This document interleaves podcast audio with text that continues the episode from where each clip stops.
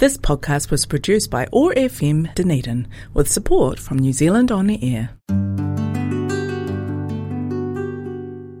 It's time for Muslim Chaplaincy Conversation at OAR FM Dunedin.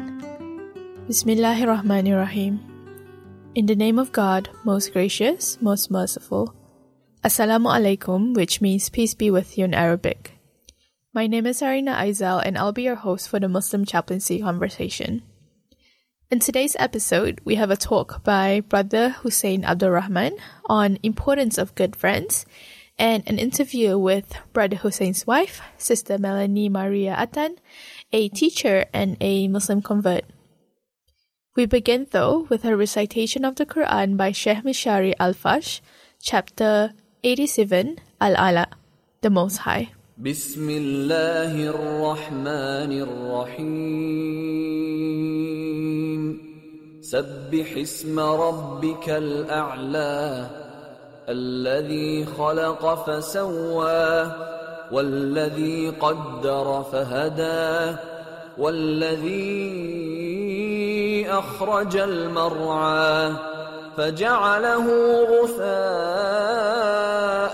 أحوى سنقرئك فلا تنسى إلا ما شاء الله. إنه يعلم الجهر وما يخفى. ونيسرك لليسرى. فذكر إن نفعت الذكرى. سيذكر من يخشى ويتجنبها الأشقى الذي يصلى النار الكبرى ثم لا يموت فيها ولا يحيا. قد أفلح من تزكى وذكر اسم ربه فصلى بل تؤثرون الحياة الدنيا والآخرة خير وأبقى إن هذا لفي الصحف الأولى صحف إبراهيم وموسى Translation of the recited verses. In the name of God, most gracious, most merciful. Glorify the name of your Lord, the Most High, who created all things in due proportion, who determined their destinies and guided them, who brought out the green pasture and then made it dark breeze. We shall teach you and you will not forget unless God wishes. He knows both what is open and what is hidden. We shall show you the easy way, so remind if reminding is useful. Those who stand in awe of God will heal the reminder, but it will be ignored by the most wicked, who will enter the great fire, where they will neither die or live. Prosperous are those who purify themselves, remember the name of their Lord, and pray. Yet you, people, prefer the life of this world even though the hereafter is better and more lasting. All this is in the earlier scriptures, the scriptures of Abraham and Moses. In this section of the program, Brother Hussein Abdurrahman will talk about importance of good friends. Assalamu alaikum wa rahmatullahi wa barakatuh.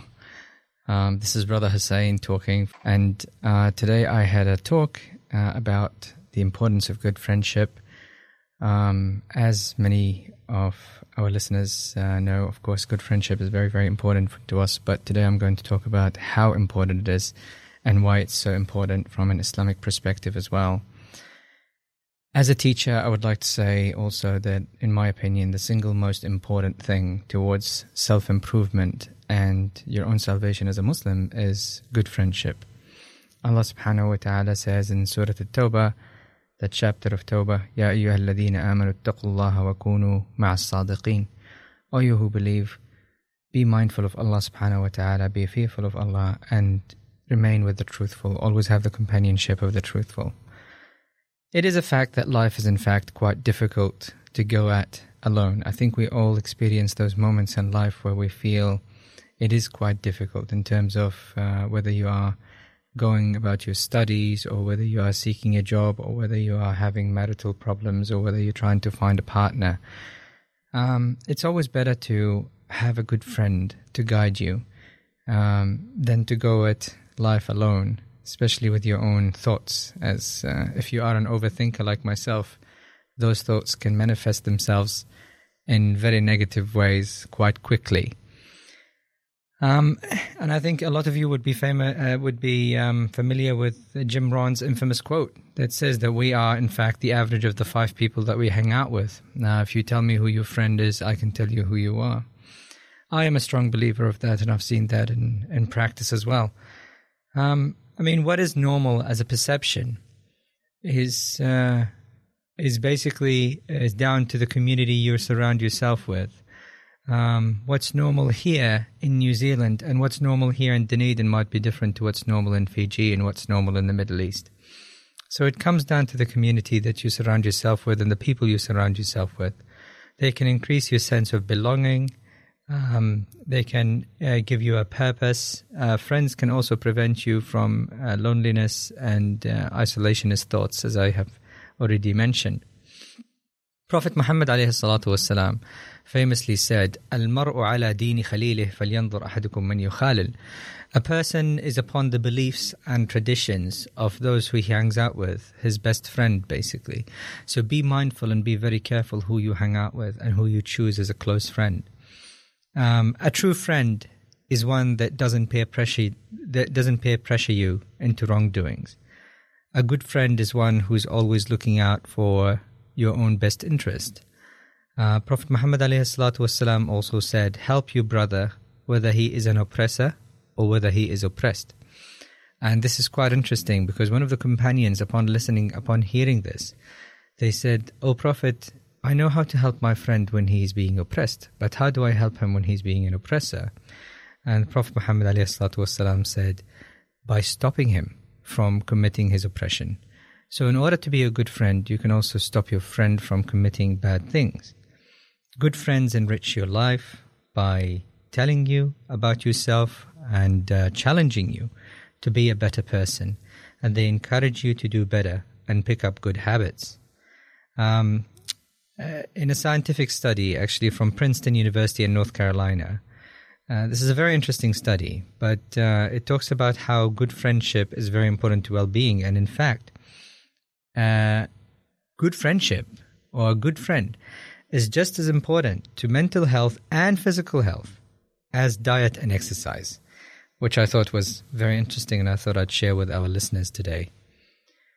And to our young listeners, it's probably a common misconception that you need a lot of friends to be happy or you need to be, you know, you need to have a ton of friends to be popular. When in reality, science time and time again shows us that it's actually the quality of friends uh, that is a lot more important um, and has a much more direct correlation to happiness. So, I would I would definitely uh, offer the advice of avoiding toxic friendship, um, as uh, you very well know. You can easily pick up and adopt those bad habits, and uh, it can negatively impact on your own health. The risk of depression, suicide, uh, obesity, smoking, and substance abuse drastically increases when people spend time around uh, friends who are themselves depressed, suicidal, overweight, smokers, or abuse substances. Uh, so that's another really important reason to be mindful and careful of who you choose as a friend. In a Harvard study conducted in 1939, and this is one of my favorite studies. Um, so this is a study that actually uh, explored the effects of um, uh, finances and uh, relationships and health and physical fitness and on happiness. And they found, um, upon uh, studying more than 400 participants and following them over the course of many years, that the only factor they could correlate uh, scientifically to happiness was the quality of a person's relationship with their close friends and family. So uh, that's one more good reason for you to be very mindful of who you surround yourself with. And uh, I would like to uh, basically uh, end this talk by mentioning this ayah uh, from the Quran, from the Holy Quran, الأخلاء يومئذ بعضهم لبعض عدو إلا المتقين. Um, so this is a, a, verse from the Quran uh, that talks about how on the day of judgment uh, and with everything that's going on on that day, everyone uh, will be concerned with themselves alone and uh, and basically run away from uh, their own brothers and siblings and parents and kinships will tr- will crumble, friendships will, will will be destroyed, except except for those united in the brotherhood of God and companionship of Allah. So those close friends that are united under the umbrella of worship and uh, who are good friends to each other will actually uh, be saved on that day. So choose your friends carefully. Um, surround yourself with good friends. Um, I would like to just uh, take a personal moment to thank my own uh, very special friend, um, Mr. Ali Al Ghazali, whom I own uh, I owe my, my entire being today. Um, may Allah cure him and unite us in worship now and in Jannah. Thank you very much for listening to our talk today. Thank you, Brother Hussein. Now we listen to an Islamic song entitled Astaghfirullah, Forgive Me God by Yahya Ahmed, a Swahili musician and filmmaker.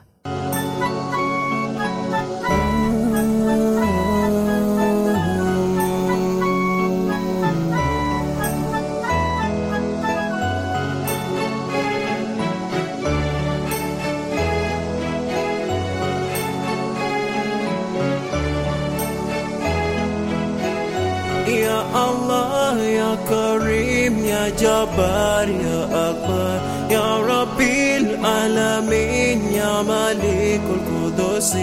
عزيز الحكيم استغفر الله يا الله استغفر الله يا الله استغفر الله.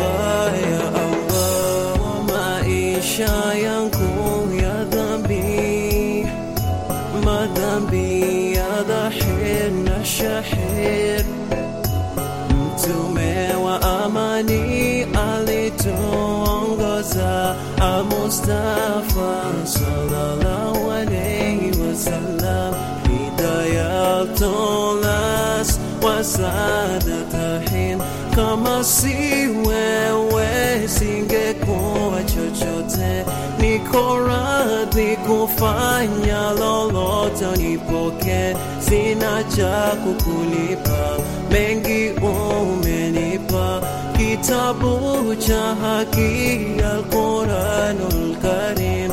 Na sujudu mbele zako naomba unisamehe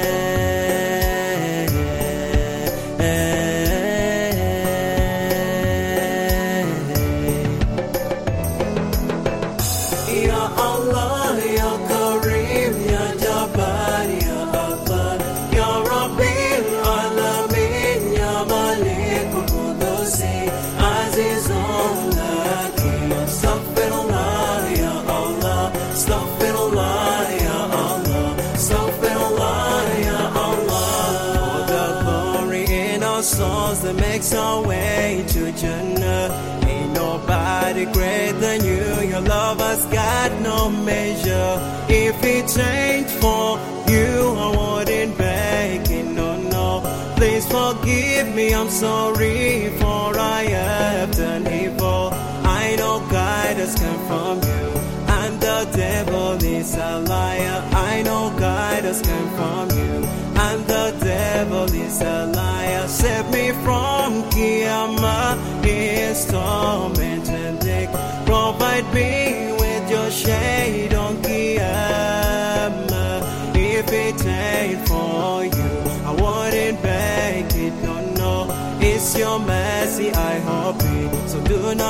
not me to myself, even for a blink of an eye. You are worthy to be worshipped.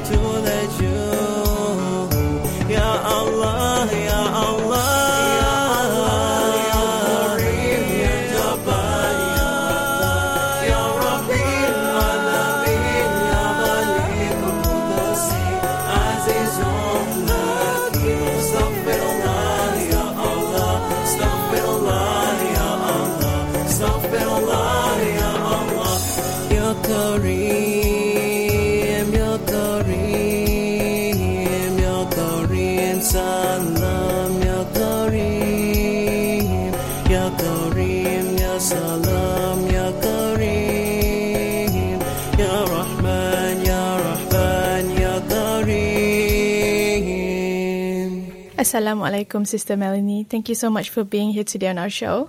Alaikum salam wa rahmatullahi wa barakatuh. Would you mind giving us an introduction? Okay, um, my name is Melanie. I am a convert to Islam. Um, I am 39 years old and I have three kids. Um, and I'm of mixed ethnicity. My mother is um, Kiwi or was Kiwi, she's now passed. And my father is Kenyan. Yeah, so I have white mother and black father. um, and I grew up in Kenya.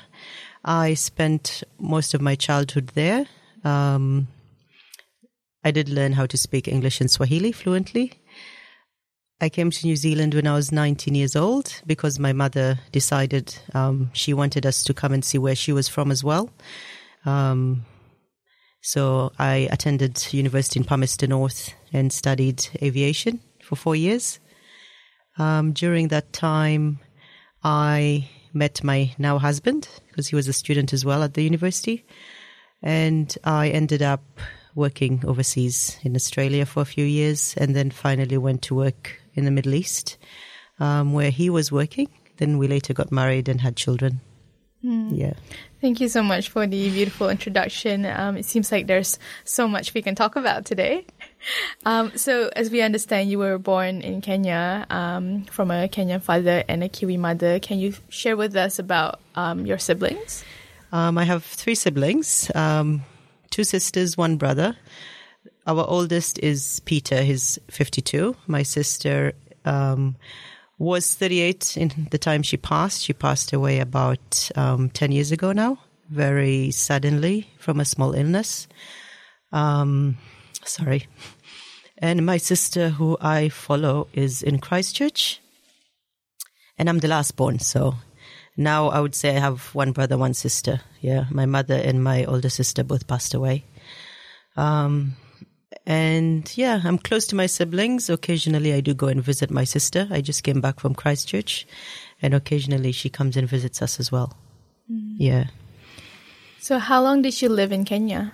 Um, I lived in Kenya for 19 years, and I came just for university. Um, not on my own accord. I didn't want to come back to New Zealand. I wanted to actually stay in Kenya and do university, but my mother wanted me to kind of see New Zealand and I guess get a better education because people always believe education overseas is the best. But it was very hard. I got a culture shock when I came because the culture in Kenya is different to the Kiwi culture. Um, I missed home a lot. I missed my mother because she was in Kenya and I was in New Zealand. But my sister was here, the one I follow, so I stayed with her and she kind of guided me and was my strength. And once I got to university, I made good friends as well. who were like me. They were foreigners away from home, and we just kind of were each other's shoulder. Yeah. What were your parents doing? Uh, my father is uh, an athlete. So when my mother met him, she met him in New Zealand. He was on a scholarship um, as a boxer, a Kenyan boxer and runner. Um, and she was in university. So they fell in love, I guess, and moved to Africa, got married, and she never came back. So up to today, he's a retired athlete. And my mother, although she studied teaching, ended up opening a printing company in Kenya and was printing cards and business cards and magazines and all that. That is such so a- she was in publishing. Yeah. Yeah. It's such a beautiful story of how they met as well. yeah. Um, and then you moved to New Zealand. Can you share with us that story? I moved to New Zealand in 2004. Uh, I think I remember it was April, around April. I first landed in Christchurch. Um, I wanted to kind of get my bearings, so I decided to look for work. Um, I found that many of the jobs I could do at the time were maybe jobs in the supermarkets, and I decided I wanted a bit more. So I went and studied for um, six weeks, and I did an accounting and computer course, and then I ended up working as a receptionist for one year, as I decided what I really wanted to do in university, which was aviation. I've always been fascinated with flying, loved flying. I love the concept of you could wake up one day and you're in a different country. So I I had a whole year to think about it. I had a year to kind of save up because I um I saved up for my ticket to Palmerston North and f- for the interview process as well to get into aviation. It was very competitive. I remember I had to sit an exam and an interview, and out of about a hundred students, they picked thirty-two of us. So yeah, that's how I kind of got into aviation. Yeah. That's really interesting, and um, we'll talk more about aviation uh, later in the show. I'm interested to know some childhood memories you have of Kenya, since it was a very important part of your childhood growing up. Yeah. Um, for me, it's remembering playing with my friends barefoot, running around the neighborhood, um, going to the beaches in the weekend, especially when I lived in the coast of Kenya. So, um, Kenya is really big and it has about 42 different tribes. So I grew up in the coastal region, which is which is very warm and has beaches and palm trees. And when I was a bit older, about nine, we moved to the city, Nairobi. So most of my fond memories are in Mombasa, growing up near the beaches, um, eating mangoes, trying to climb the coconut trees. Yeah, playing with sand.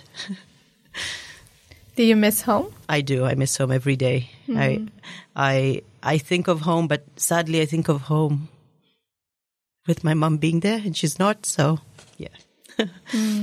Sorry, it's a bit emotional still. It must be. Um, and when you came to New Zealand, what childhood memories have you got? Um, not really childhood memories, but um, I would say um, it's mixed emotions for me because being of mixed ethnicity, I never felt I fitted in much in Kenya or New Zealand because in Kenya, even though I spoke the language, I'm still seen as white. And in New Zealand, even though I'm half Kiwi, I'm seen as African because I have an African father. So for me, I th- I think the memories I do have of New Zealand is my fondest one is meeting my husband because I didn't meet him at university. But if I think of memories that are very happy to me, it would have to be memories I made as a child back home. Yeah. Thank you so much for sharing that with us. Um, you mentioned that um, you know it's hard to be both, um, and you don't feel like you quite fit in. Um, can you share with us um, any memories you have of being a child of mixed marriage? Um, okay, as I said, because of the obviously the mixed um, ethnicity, you don't really feel you fit in. But I found as I was growing up in Kenya, my friends were mostly half caste. I looked for people who were similar to me, um, who came from mixed families. So either their mothers were, say, um, Kenyan and their fathers were Indian, or they they were white and black. So I looked for kids similar to me because I always felt singled out Um, my friends that were African always thought that, oh, we must be so rich because my mother was white, which was not the case. And yeah, I think it's just one of those things where you always feel a piece of the puzzle is missing. And when I was young, I was a bit naive and I thought um, if people intermarried a lot, then it would take racism away. But unfortunately, that's not the case. You know, racism will always be, be there to some degree. So I think speaking the language makes me a bit more comfortable in Kenya. But then when they see who it is speaking the language, then they think I'm just a foreigner. Yeah. So Thank you so much for sharing that with us. Um, so let's talk about education. Uh, you mentioned that you studied aviation. Um, Can you share with us more on which course you took? Um, I started off doing a pilot license, so just a private pilot license, um, flying small Cessna planes. And my mother was very supportive of me going into aviation. However, she did say um, down the line when I had kids, it's not the best profession because then you would be traveling a lot and you have to be grounded to have a family. So I compromised and I got into aviation management as well. And I did three years of that and did a postgrad in aviation as well. And then I went off to Melbourne and worked um, a bit in my field. And during that time, I took a two week holiday um, because my husband was in the Middle East and I decided I wanted to just go and visit because his mom had passed not very long ago. And once I got there, I found a job the next day, worked for 10 years in the Middle East and ended up staying there teaching. Wow. So it was a career change that I would say I didn't kind of know would happen. It just happened, and I found myself enjoying teaching. Um, as I said, I got married during that time. I had kids, and it was just easier working and teaching when I had kids. My son attended the same school. The hours were very flexible. Um, my husband and I worked in the same school, so it kind of just it it clicked. It fit in. It felt comfortable. Um, sometimes I do still think of aviation, like what if, but you can't really say what if because I left that and then I got a family, I got married, and I feel like I've found my my place in the world. And I've just finished studying a um, postgrad, uh, sorry, a diploma actually, diploma of learning and teaching last week. So I'm I'm trying to kind of. Um, collect the correct certificate to go back into teaching because I went into teaching with an aviation background. So now I can say, okay, I'm a qualified teacher. And now that you are a teacher, um, what is the best thing about it? Um, I guess trying to pass on knowledge, trying to pass on values as well. Um, I don't think it's just about teaching um, textbook. It's also about how the child grows, bringing them up with a focus on family, a focus on how to act in the world, um, and things to value as well in the world. Yeah. Mostly, I think for me, the thing I value the most is family. And as my partner talked about, friendships as well, good friendships. Yeah, I still have good memories of all my good friends back home. And the friends I made when I was about eight and nine, we're still friends today as well. So every time I do go to Kenya, we meet up and exchange stories. Yeah. Mm. So, what do you currently do now? Um, since I just finished studying, I'm at home. I'm going to start applying for a job, hopefully, and see what's out there. Mm. Yeah, so currently I'm unemployed. Mm, inshallah. um, thank you so much for sharing with us. It's there's so many things about your life that's really interesting. Um, let's talk about your spiritual journey. Um, what were your religious beliefs growing up? Um, my my mom raised us Roman Catholic, very very strict Roman Catholic. So um, I would say I was in the church until I was sixteen. Went to church almost every single day. Um, I also went to high schools that were run by priests and nuns. So religion was a big part of my upbringing. Um, how to be, how can I say, how to have a good moral compass.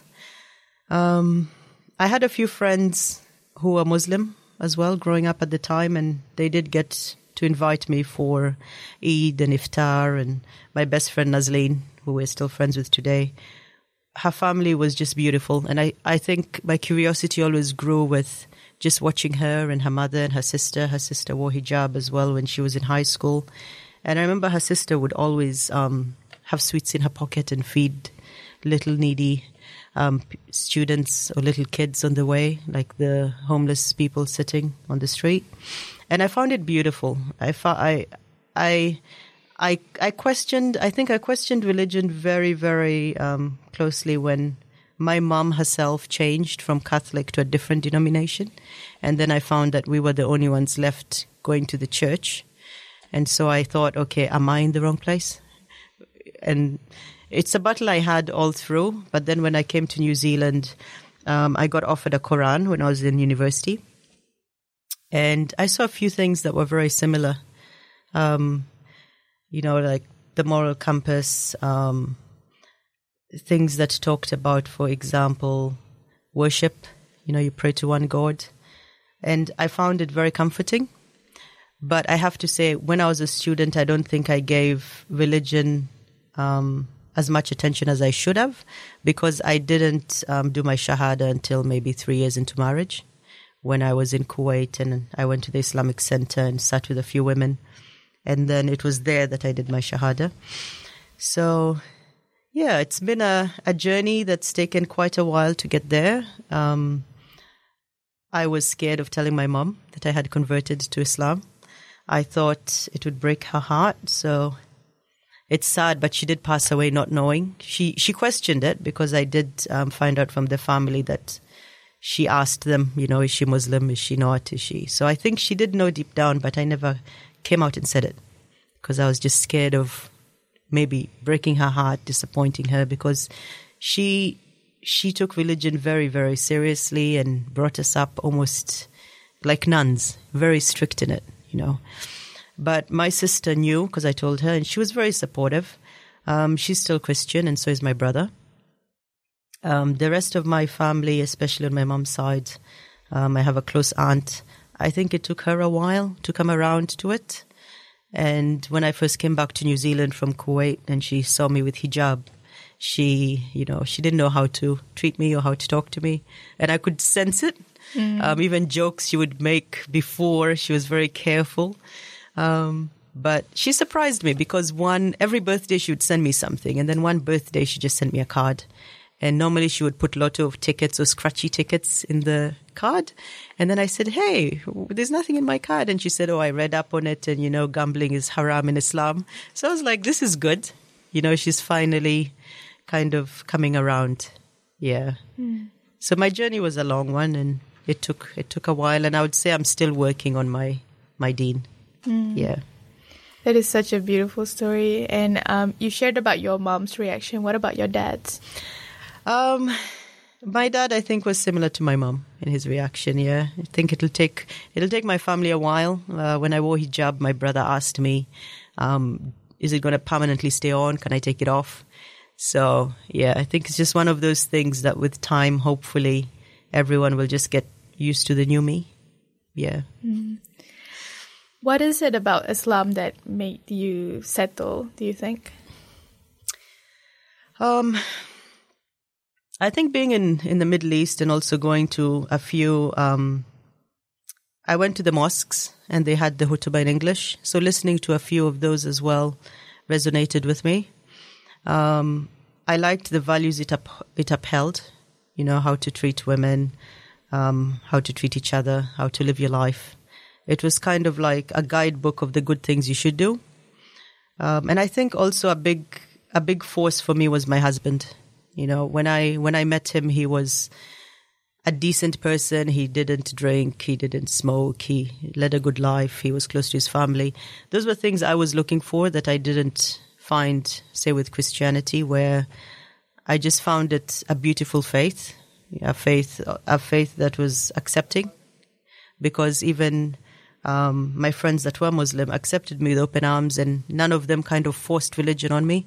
It was just by watching them and talking to them and doing a bit of reading that I made up my own mind.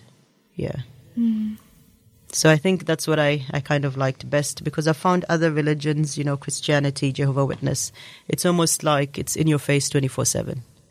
But with Islam, the people I was surrounded with were. I, I just looked at their lives and what they were doing and how they were living, and I liked it. Yeah. Hmm. That is so beautiful. But as I said, I'm still working on my deen. I don't think I'm where I should be. You know, it's uh, it's a work in progress. Um, also, being in a community that's not very Islamic, like coming from the Middle East and coming to New Zealand, you know, you feel the difference as well um, with the people who are around you and all of that. So it's it's a constant struggle for me, to be honest. Yeah. it's a journey for everyone. Yes. Were there any challenges that you faced um, in your spiritual journey besides, you know, your family and friends? Um, I would say how people perceive me. You know, like when I first started my teaching, I'm not going to mention schools, but some of the schools I went to um, talked to me as if I was a refugee be- because I was in hijab, or they were passive aggressive, or they thought maybe I couldn't speak proper English because I had a hijab. So they just made a kind of a judgment, just without knowing me, without me introducing myself. Um, but I I won't lie, it did get to me in the beginning. I did have a good cry when I went home that day, but then after that I just decided I have to prove people wrong. I just have to be me, you know, show them the real me. Um, hijab doesn't define me. You know, there's more to me than just a scarf. And yeah, once I kind of overcame that, I think I left each pla- each school I went, each school I worked in, uh, in my placement, I think kind of saw me for who I was, and they kind of saw past the hijab. Um, but I do, I do see the difference. I've lived in New Zealand without hijab when I was in university, and coming back wearing hijab, I feel the difference that people with hijab go through. I have been abused crossing the road with my kids, and someone yelling out, "Go back where you came from." So I'm sometimes conscious when I walk around. And I wouldn't lie, I do have a fear of maybe someone throwing something at me or, you know, after everything that went on in Christchurch. I know that New Zealand is slowly starting to accept, but you still have a few people that, you know, look at Muslims and think the worst. Yeah. Mm-hmm. Really appreciate you uh, being so honest about your journey, and uh, we can all learn so much from your story, and it, um, especially because you've lived two different lives Yeah. in one life. You know, um, let's talk about traveling because you love traveling. Can you please share with us some countries you visited? Um, let's see. Okay, I've visited mostly Bahrain, uh, Abu Dhabi, Saudi Arabia, Jordan. Um, let's see. I've worked in Kenya, Australia, New Zealand, Kuwait. Yeah. And I've also visited Turkey. That's a few countries. Yeah. Um, so you've lived to um, you've lived in some of the countries, right? Yes, I have. Um, can you share with us some impressions or um, what were the what were your favorite countries to visit? Um, I really, really loved um, Turkey, but then I loved I loved visiting the small cities in Turkey, like Bursa, um, Izmir, um, Saudi Arabia. We did a road trip uh, where we drove through the deserts um, overnight. Beautiful. You get to see the night sky. I, I didn't know they had animals in the deserts, so that was amazing as well. Get to hear all the sounds. Um, I I discovered by traveling that there's more to people. You know, sometimes you look at your society and you judge it quickly, but people are giving, especially in the Middle East. I found that I really, really loved the people in the Middle East. They're giving, they're pure, they were kind. Um, they had a good family. How do I put it? Good relationship with families. In the weekend, people would go and see their families. Um, I don't find that a lot here, or when I worked in Australia. Here, you'd maybe see your family if it was Christmas or a birthday or something like that. But there, there was a big focus of every weekend the family got together. And it was really, really good, especially for the kids just to be surrounded by extended family. Mm, All their cousins. Yeah.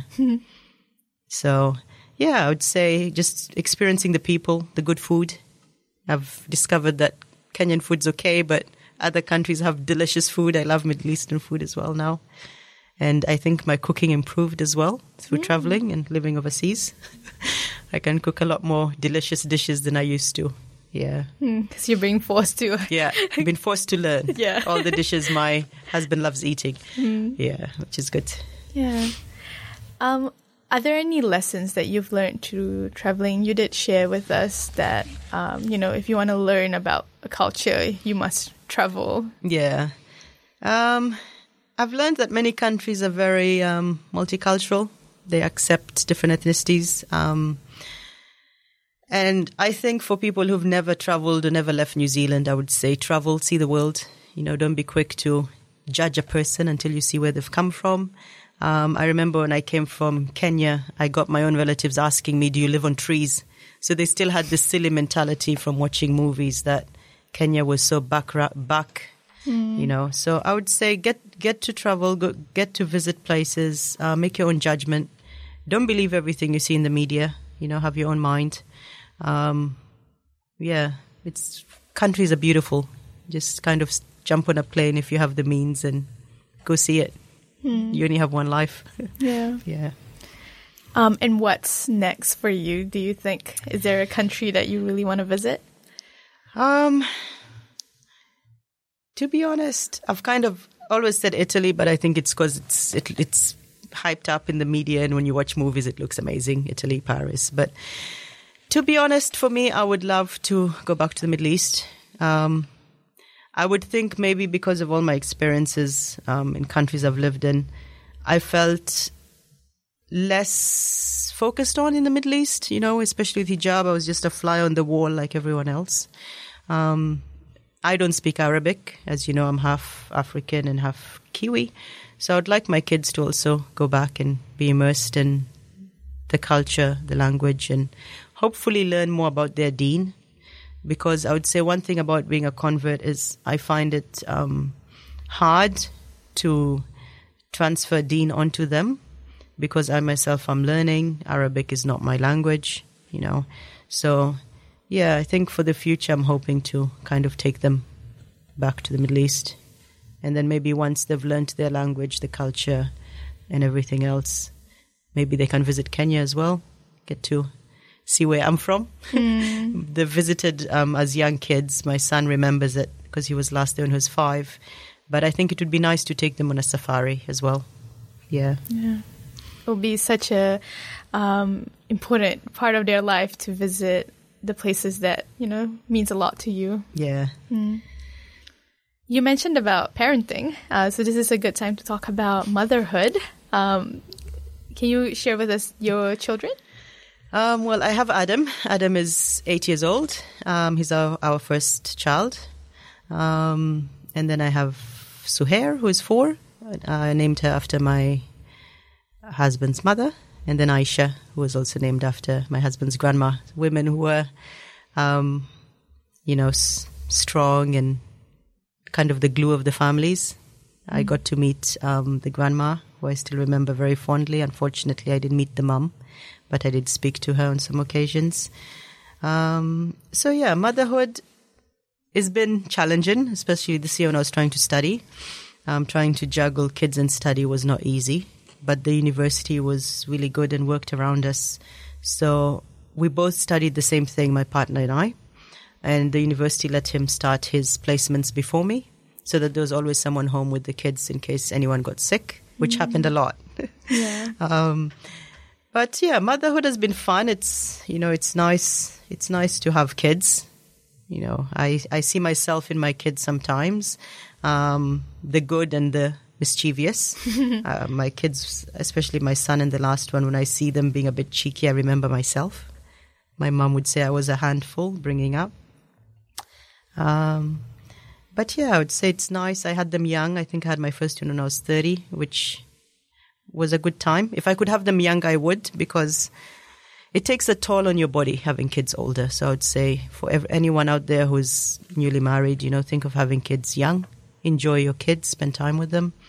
Um, and then hopefully, you know, when you're older, they're actually older too and you can enjoy life together. Yeah. But yeah, motherhood's not easy, but I have good support. You know, I have a husband who's very supportive. Um, if I'm too strict, he'll tell me, "Hey, you're too strict. You know, calm down a bit." Because sometimes I think I might be too strict, or sometimes if I'm too lenient, he'll to set me straight. But I don't think there's a guide on how to raise kids. I think we just all try. You know, whatever we were taught, we try and bring the good in. So I think motherhood is also a journey that I'm trying to work on. You know, try and raise kids that are religious, have a good moral compass, and will be good members of society. It's really interesting that you're also raising um, mixed race kids. I am. Um, how does that feel, knowing that you've experienced that? To be honest, I worry. I do worry. Will they be seen as Arab or will they be seen as, you know, I keep wondering, will the little African part come up in their lives? But you know what? Allah knows. He chose my partner for me. He chose that I marry him and not a Kenyan or a Kiwi. Or so I just I have to have faith and believe that he knows what's best. And I just hope they don't go through half of what I did because it's painful to feel like you're not really accepted. Yeah, so inshallah they'll be fine. I hope one day they um, grow up and feel thankful for all the different cultures they have. I to hope so too. Yeah. um, we really appreciate your story, um, especially um, your spiritual journey, being a convert. Can you share with us like a message for young Muslim converts who are listening? I'll be very honest because I, as I mentioned before, I'm still working on deen. I, I don't think I'm the best person to give advice. Um, the only thing I would say is keep praying. You know, remind yourself to pray on time. I know I, it's a struggle I still go through. Um, read the Quran. Surround yourself with good people, especially when you're overseas. You know, it's very easy to make the wrong friends. Um, don't rush into making a friend. If you don't find a good one, just wait. Be patient. Talk to your family back home if you're lonely, um, and just try try and be the best Muslim you can be. You know, nobody's perfect, but just constantly work on it. Yeah, and inshallah, everyone will find their path. Hmm. Yeah. That's a very good advice. Um, before we leave the show, what is it that you're looking forward to now that you know it's the end of the year? Is there anything you're excited about? spending time at home with family. Hmm. Been studying and having crazy nights and sometimes sleeping at one o'clock doing assignments mm. and being grumpy at my kids because I want them to sleep so I can stay up and do assignments. So I think I just want to spend more time with them, you know, try and be a better mom, a better wife, um, try and work on my deen. It's, as I said, it's a work in progress. Um, currently I'm trying to kind of start reading Quran from the beginning and trying to understand what I, I am reading. So I'm looking forward to just smelling the roses, as they say. Yeah, just trying to improve myself this year if I can. Yeah, work on deen, work on motherhood, work on being a good wife, and um, yeah, just being grateful for all the little things. You know, I I feel blessed with what I have. I'm surrounded by family. I'm lucky that I'm in Dunedin and my husband's family is here, so the kids are surrounded by extended family as well. And we're lucky. Most people are far away from their families, you know, so it's good to be close to the people that have the same values and same mindset. Yeah. Well, um, we're really looking forward for the holidays, and I'm, I really hope you get the break you deserve. Thank you. uh, thank you so much for being here today on our show. Really appreciate it. Thank you. That is the end of our program today. Thank you for your time. Special thank you to OARFM for facilitating the production of this program. I should add that the views expressed in this broadcast do not necessarily represent the views of Otago Muslim Chaplaincy as such. If you have any questions, please email muslimchaplaincy at otago.ac.nz. We hope to see you next time, inshallah, God willing. Assalamu alaikum. You've been listening to Muslim Chaplaincy Conversation at OARFM Dunedin.